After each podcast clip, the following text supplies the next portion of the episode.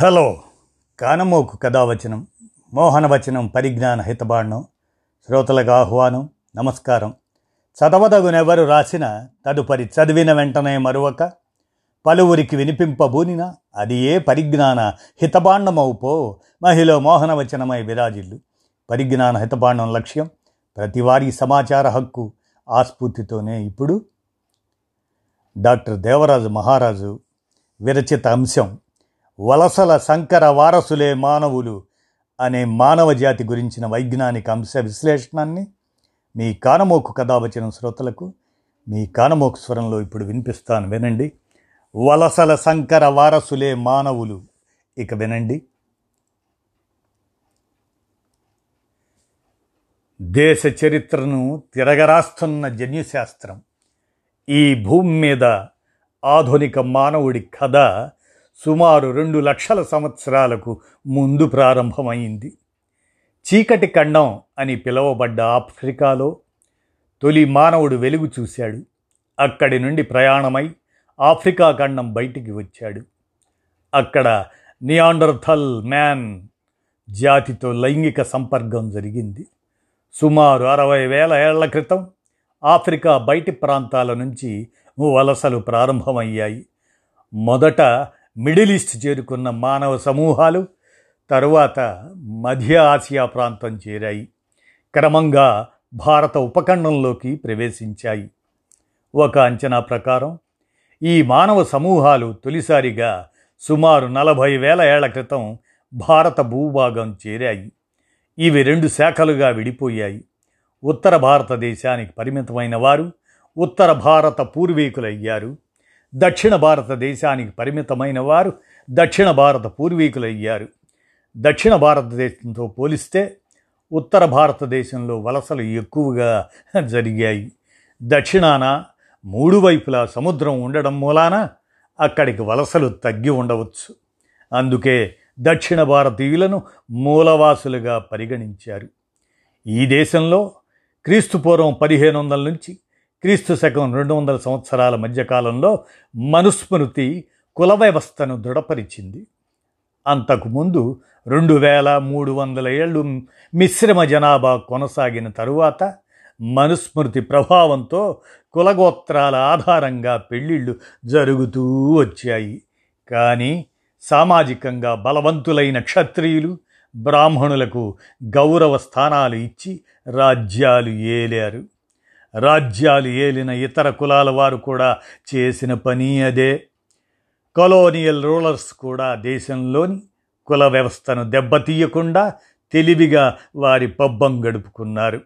భారతీయ సంప్రదాయవాదులు చెప్పుకుంటున్నట్లు కులగోత్రాలకు ఆధారాలు ఏవీ లేవు.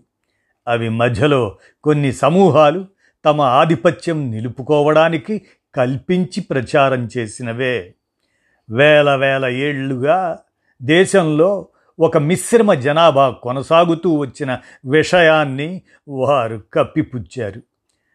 మరొక పరిశోధకుల బృందం చెబుతున్న దాని ప్రకారం భారతదేశంలో మిశ్రమ జనాభా తయారు కావడానికి అరవై ఐదు వేల ఏళ్ళ క్రితమే బీజాలు పడ్డాయి. ఆఫ్రికా మూలాలున్న సమూహాలు కొన్ని ఇతర ప్రాంతాల గుండా భారత్లో ప్రవేశించాయి. క్రీస్తు పూర్వం ఏడు వేల ఏళ్ళ క్రితం జగ్రోసియన్ హెడ్డర్స్ బెలుచిస్తాన్ చేరి తొలి భారతీయులతో సంబంధాలు ఏర్పరచుకున్నారు. ఈ రెండూ కలిసి ఒక మిశ్రమ జాతిగా హరప్పా నాగరికతను ఏర్పరిచాయి. ఆ తరువాత రెండు వేల ఏళ్ళకు ఆర్యులు వలస వచ్చారు. అంటే ఇక్కడ జరిగిందేమిటి?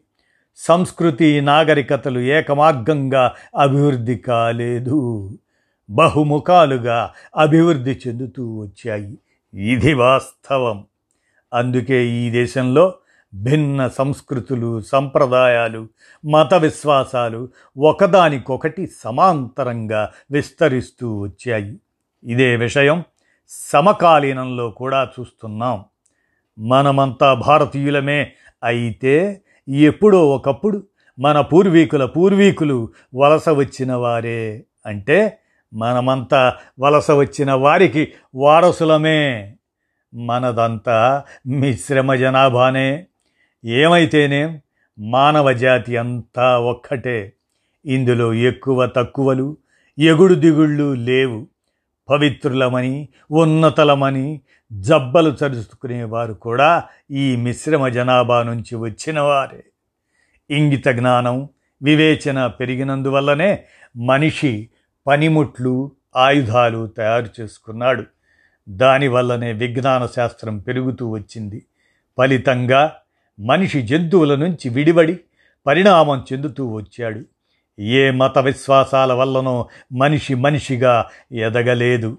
సైన్స్ వల్లనే ఎదిగాడు. ఇప్పుడు మళ్ళీ సైన్స్ సహాయంతోనే తన గతాన్ని తవ్వితీస్తున్నాడు. జర్మనీలో దొరికిన రెండు వందల వేల ఏళ్ళ నాటి ఒక మానవుడి అస్థిపంజరం పరిశోధనలను ఆ కాలానికి తీసుకుపోయి కొత్త సత్యాల్ని వెల్లడించింది. లభించిన పురాతన డిఎన్ఏ ప్రకారం తెల్ల చర్మం వారు ఎక్కువని నల్ల చర్మం వారు తక్కువని విదేశాలలో ఉన్న భావన తప్పు. పో ఒక కులం వాడు ఎక్కువని మరో కులం వాడు తక్కువనే. భారతీయుల భావన తప్పే. ఓ గోత్రం వాడు పవిత్రుడని మరో గోత్రం వాడు అపవిత్రుడని భావించే వారంతా మూర్ఖులు. కొంత సైన్సు మరి కొంత చరిత్ర తెలుసుకుంటే కళ్ళకున్న అహంకారపు పొరలు తొలగిపోతాయి. తమని తాము మోసగించుకుంటూ ఇతరులను మోసం చేసేవారికి జ్ఞానోదయం కావాలంటే మత గ్రంథాలు పక్కన పెట్టి వివేచనను నిద్రలేపాలి. హేతుబద్ధంగా ఆలోచించగలిగే సామర్థ్యాన్ని సమకూర్చుకోవాలి. పరిణతి చెందని వారంతా పరిణామ దశలోని తొలి మానవుడి దశలో ఉన్నారన్నమాట. ఆకారాలు మారాయి కానీ వారి మెదళ్ళు ఇంకా మూడు వేల ఏళ్ళ కిందటి భావజాలంతోనే ఉన్నాయి అన్నది నిజం. బలవంతుడు నిర్బలుడికి సహాయపడ్డట్టు మేధోపరంగా ఎదిగిన వారు ఎదగని వారికి చెబుతూనే ఉండాలి. అందుకే సమాజంలో హేతుబద్ధంగా ఆలోచించే వారిపై ఎక్కువ బాధ్యత ఉంది.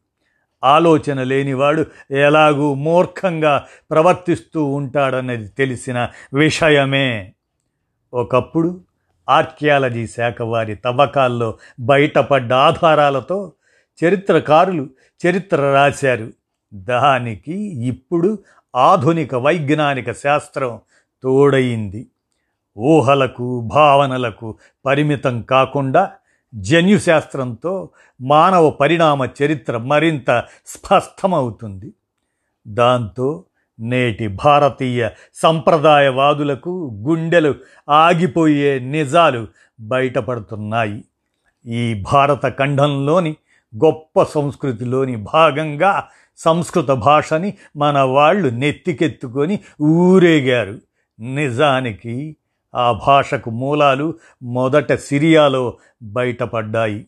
పురాతత్వ పరిశోధకులు జీవశాస్త్రవేత్తలు చేస్తున్న పని ఏమిటంటే వారు ప్రస్తుతంలో నిలబడి గతంలోకి మెట్టు దిగుతున్నారు. పురాతన మానవ అస్థిపంజరాల నుంచి డిఎన్ఏ సేకరించి మరింత ఖచ్చితమైన సమాచారం అందిస్తున్నారు. నేటి పాకిస్తాన్ ప్రాంతంలో జరిపిన తవ్వకాల వల్ల ఐదు వేల ఏళ్ళ నాటి నాగరికత బయటపడింది. అలాగే ఉత్తర భారతం నుంచి దక్షిణాన మహారాష్ట్ర వరకు ఇండస్ వ్యాలీకి సంబంధించిన సమాచారం లభించింది. ఈ ప్రాంతమంతా వ్యాపించిన వారు హరప్పన్లు. నేడు మన హిందూ సంప్రదాయవాదులు వాదిస్తున్నట్లుగా వీరికి వేద సంస్కృతికి సంబంధమే లేదు. ఆర్యులు ఎక్కడి నుంచో వలస రాలేదని? మొదటి నుంచి వారు ఈ పావన భారతావనిలోనే విరాజిల్లారని వేదాలు ఇక్కడే ఉద్భవించాయని చెప్పే వాదనలను పరిశోధనలు ఏమాత్రం బలపరచలేదు. హర్యానాలోని రాఖీ గర్హి తవ్వకాలలో లభించిన పురాతన డిఎన్ఏ ఇండస్ వ్యాలీ గూర్చి స్పష్టమైన సమాచారం ఇచ్చింది. ఆర్యులు వలస రావటం నిజమేనని ధృవపరిచింది. పైగా దక్షిణాసియా మూలవాసులు ఇరాన్ దేశపు వ్యవసాయదారుల కలయిక వల్లే హరప్పన్లు ఏర్పడ్డారని తెలిసింది. అంటే వేల వేల ఏళ్ళ క్రితమే మిశ్రమ మానవ జాతి ఏర్పడింది. ఇక పవిత్రులు శుద్ధమైన వారు సంకర జాతి లాంటి పదాలకు అర్థమే లేదు కదా. మిశ్రమ జాతి నిజమైనప్పుడు మధ్య ఏర్పరచుకున్న కుల గోత్రాలకు విలువ ఉంటుందా? జాతి అహంకారానికి అర్థం ఉంటుందా? జీవశాస్త్ర ప్రకారం ప్రాణుల మధ్య లైంగిక సంపర్కం జరుగుతూ ఉందంటే అవి ఒకే జాతికి చెందిన ప్రాణులని అర్థం. ఈ అత్యాధునిక కాలంలో కూడా అదే చూస్తున్నాం. కులాంతర మతాంతర వివాహాలే కాదు వివిధ దేశాల వివిధ జాతుల ప్రజల మధ్య కూడా చూస్తున్నాం. అంటే మానవ జాతి అంతా ఒక్కటే అని అర్థం. అని డాక్టర్ దేవరాజు మహారాజు ప్రస్తుతం మెల్బోర్న్ నుంచి ఈ వలసల సంకర వారసులే మానవులు అనే మానవ జాతి గురించిన వైజ్ఞానిక నిజ అంశ విశ్లేషణను అందజేసిన మీదట మీ కానమోకు కథ వచ్చిన శ్రోతలకు మీ కానమోకు స్వరంలో ఇది వినిపించాను. విన్నారుగా? ధన్యవాదాలు.